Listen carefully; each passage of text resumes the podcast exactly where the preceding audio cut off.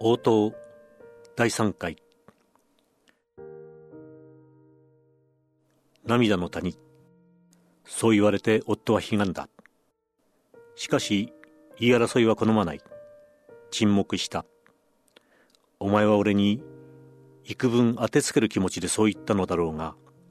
しかし泣いているのはお前だけでない。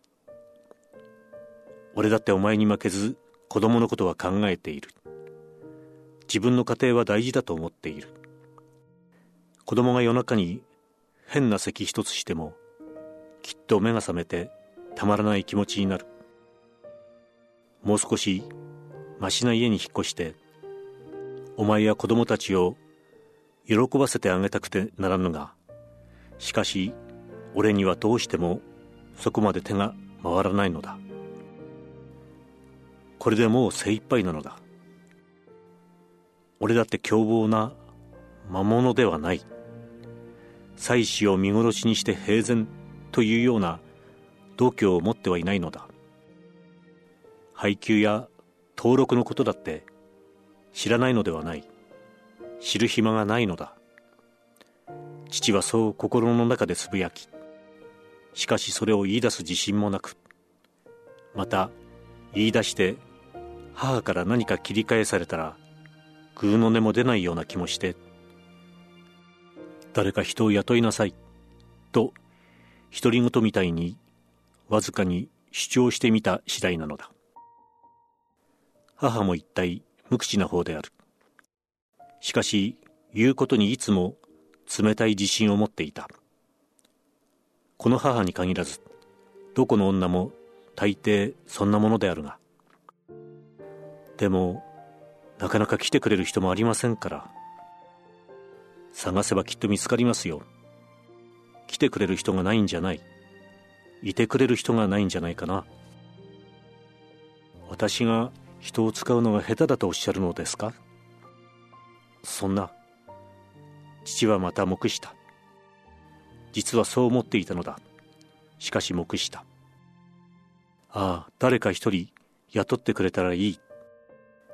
母が末の子を背負って用田市に外に出かけると父は後の二人の子の世話を見なければならぬ。そうして来客が毎日決まって10人ぐらいずつある仕事部屋の方へ出かけたいんだけどこれからですか？そう。どうしても今夜のうちに書き上げなければならない仕事があるんだ。それは嘘ではなかった。しかし家の中の憂鬱から逃れたい気もあったのである。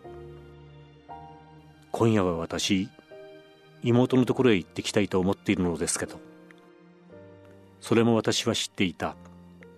妹は渋滞なのだ。しかし女房が見舞いに行けば私は子供のおもりをしていなければならぬ。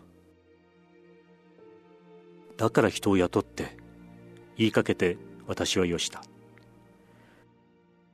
女房の身内の人のことに少しでも触れるとひどく二人の気持ちがややこしくなる。生きるということは大変なことだ。あちこちから鎖が絡まっていて少しでも動くと血が噴き出す。私は黙って立って六畳間の机の引き出しから香料の入っている封筒を取り出し懐に突っ込んでそれから原稿用紙と辞典を黒い風呂敷に包みもったいでないみたいにふわりと外に出る。もう仕事どころではない。自殺のことばかり考えている。そうして酒を飲む場所へまっすぐに行く。いらっしゃい。飲もう。今日はまたバカに綺麗な島を。悪くないでしょ？あなたのすく島だと思っていたの。今日は夫婦喧嘩でね。陰にこもってやりきれねえんだ。飲もう。今夜は泊まるぜ。断然泊まる。子供より親が大事と思いたい。子供よりもその親の方が弱いのだ。応答が出た。私の家では子供たちに贅沢なものを食べさせない。子供たちは応答など見たこともないかもしれない。食べさせたら喜ぶだろう。父が持って帰ったら喜ぶだろう。鶴を糸でつないで首にかけると応答はサンゴの首飾りのように見えるだろう。